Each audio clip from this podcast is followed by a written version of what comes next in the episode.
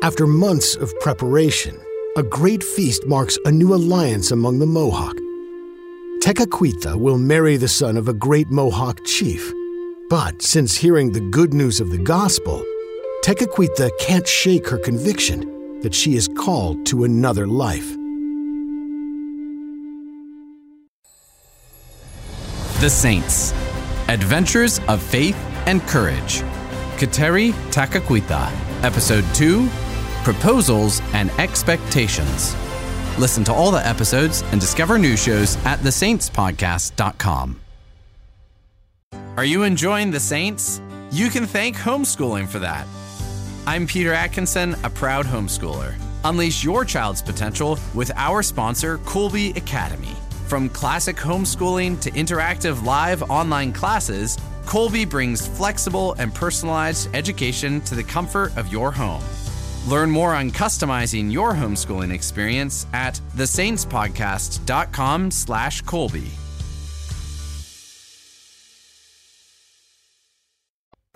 Can I help carry the potatoes? Yes. Just don't get in the way. Tekakwitha, can you help with the corn? And it's shocking. And afterwards, you can put them into this boiling pot. Oh, ah, careful there. It's all right. I'm just not used to it being this cluttered in here. It's normally not this cluttered, but we have a feast to prepare for. This is a very important feast. Chief Atenati is a great warrior, and he has enormous influence on our people. Your uncle is counting on everyone doing their part so we can build a strong Mohawk alliance. Isn't it usually the older girls who prepare the corn? Courtship ceremonies and all? You are one of the older girls now, Tekakwitha. You know your uncle wants to match you with Atenati's son. The chief expects you to wait on him tonight. I'm happy to serve and help with the feast. I was in the room earlier getting my bearings so I don't fall over anything when our guests arrive. Not just help, Tekakwitha. There's plenty to do. Just let a different girl wait on Chief Atenati's son. I can help with the fish and the roasted pheasant. I am telling you now, Tekakwitha. Your uncle, the chief, expects you to make a show of serving this young man his corn and to sit with him and to be his companion at dinner. And to marry him, of course. To allow yourself to be courted for marriage, yes. Auntie, the last thing I want is to cause trouble. But I've said this before. I don't want to marry someone just as as part of a political arrangement. Tekakwitha, we adopted you as our daughter, which means you are now the daughter of a chief. And you're growing into a woman, a Mohawk woman. And as such, you must do your duty. I'm not discounting that. I know I have a duty to the Mohawk. I'm pleased to serve. I want to serve. Good. Our people need strong leaders, strong families, strong mothers. There's honor in this. I know. I see how well you carry on as the chief's wife. As my own mother. You tide us over, the entire village, even in the darkest of times. Fights and skirmishes and fires. Don't think that I have contempt for marriage. I just know this. I am meant to serve the Mohawk in some other way. I can feel it. Well, feel your way over to the berries and pass them over here. We don't have much time. This way, please. Make yourself. Relatives, relatives, we welcome you, Chief Atanati, Stag of the Mohawk, to Kanawaga, and your son, Chieftain Kor.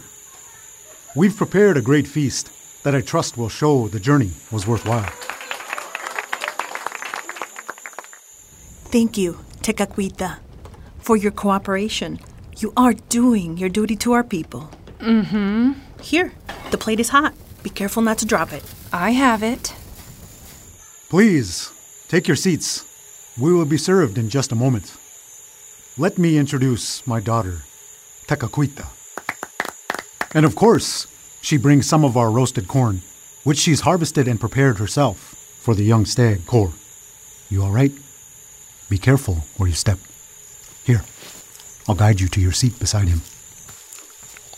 It's an honor, Tekakwitha. It is mine indeed. Thank you for making the journey. I'll admit, I was concerned whether it would be a worthwhile trip. But my father insisted on how useful a skillful wife can be. I hear you're very crafty. Crafty? I mean, good with making baskets and traps and the like. Chief Okwaho's pelt trade has become quite renowned. I try to make myself useful. My father says beauty isn't everything. And well, by the firelight, the smallpox scars on your face aren't nearly as bad as I thought. As bad? Yes, I could see it working for me. You're young. Pretty enough. To the Mohawk. Yes, to the Mohawk. Will you excuse me for a moment? Where is she off to? Quite rude indeed.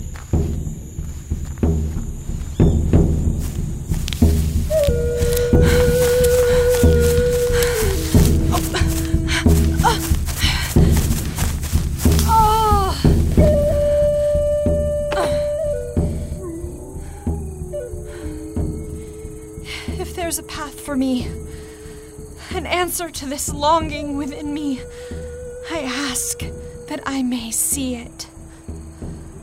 Mama, Papa, how I wish you were still here. A dog coming after me. Stay back! Henri! Come back here! Henri! Where'd he go? Oh, you aren't dangerous. Oh, you're a lovely dog. That's a good dog. Don't run off. Are you looking for him? Yes, merci. It was my turn to take the dog out to do his necessary, but he got away. Do you have a leash? I'm holding on to him, but if he gets away, I'll be no use. My eyes aren't the best. Yes, I'll be right there. I figured that Chief Okwaho would want us out of the way for the feast, so I brought Henri out here. Never expected to run into anyone. Neither did I. I too needed a walk. You are the daughter of the chief, no? I remember you. You told us about the Mohawk legend of Karonyake the night we arrived. I'm his niece, actually. They adopted me after my parents died of smallpox. Oh, that's awful. That must have been very difficult. I will pray for their souls. But the chief and his wife have cared for me since I was four. They are like parents to me. So why are you not at the feast? I don't mean to pry.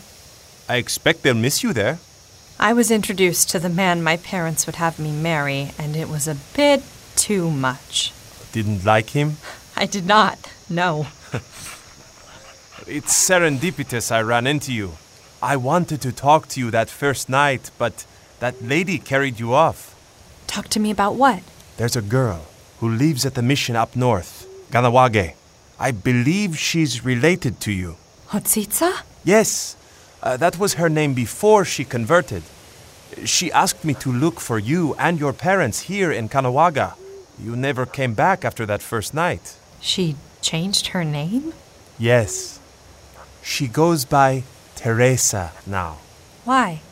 When people convert to Christianity, they sometimes take the name of a Christian saint. She chose Teresa of Avila. Is she well? Yes. She's married now, too. I'm glad we met again. Otherwise, I wouldn't have been able to tell you about her. The chief forbade me from coming back. But I'm glad she's well. I have a brother in law then? You do? Do I have any nieces or nephews? Not to my knowledge. But who knows what things will be like when I return to the mission? Hmm. Is it time to get back to the feast? I should. Oh, the match my aunt and uncle have made for me is perhaps the most disagreeable man I've met. I'm sure they would let you choose the husband you want if you spoke to them. It doesn't work like that. And I'm not sure there is a man on this world I would even want to marry. Oh, why is that? I don't know. It's just a conviction I have inside. But it seems there's no place in the world for an unmarried woman. That's not true. In our church, there are many unmarried women who have done great things. What do they do? Becoming old and unmarried is every Mohawk woman's worst nightmare. These are women who commit themselves to Christ, to God. They are spiritual mothers. Uh, They serve the poor. They go on missions for Christ.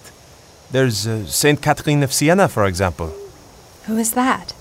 She's a saint, a wise woman who dedicated her life to caring for the poor. She even convinced the Pope to return to Rome from France. Not that we didn't like having him in France. She never married? No, not in a conventional sense. She took Jesus as her husband. In fact, her parents pressured her to marry her sister's widower, but she went on a hunger strike, refused to eat until they left her alone. That's true love. Huh. Perhaps I should try that. Well, it might not be necessary. You've told your parents what you want, haven't you? I have. Then pray. Ask God to show you the way. God gives a path for every soul He creates. Some call it a vocation. A vocation.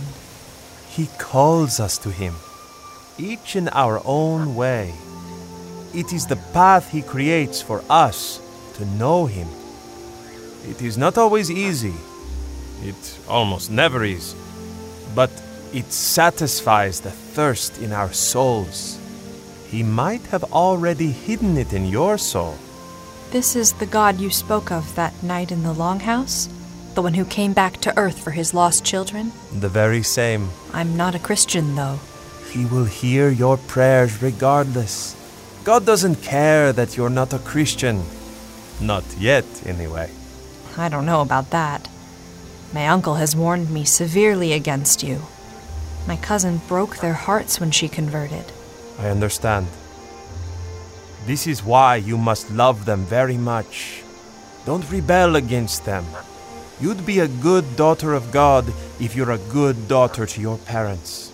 I think I may want to be like this Saint Catherine you mentioned. She is a good model. Uh, why don't you come by the Longhouse and uh, you can start learning about Christianity? See what you think.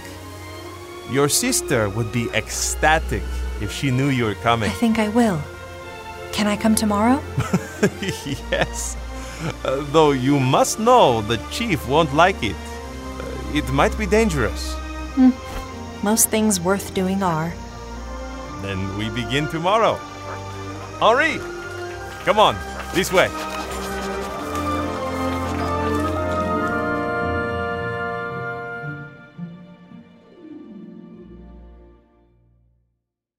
Hi, this is Peter Atkinson, founder of the Merry Beggars. Tune in to episode 3, Time to Fly, to hear the next installment of Kateri Tekakwitha. Listen to all the episodes and discover new shows at thesaintspodcast.com.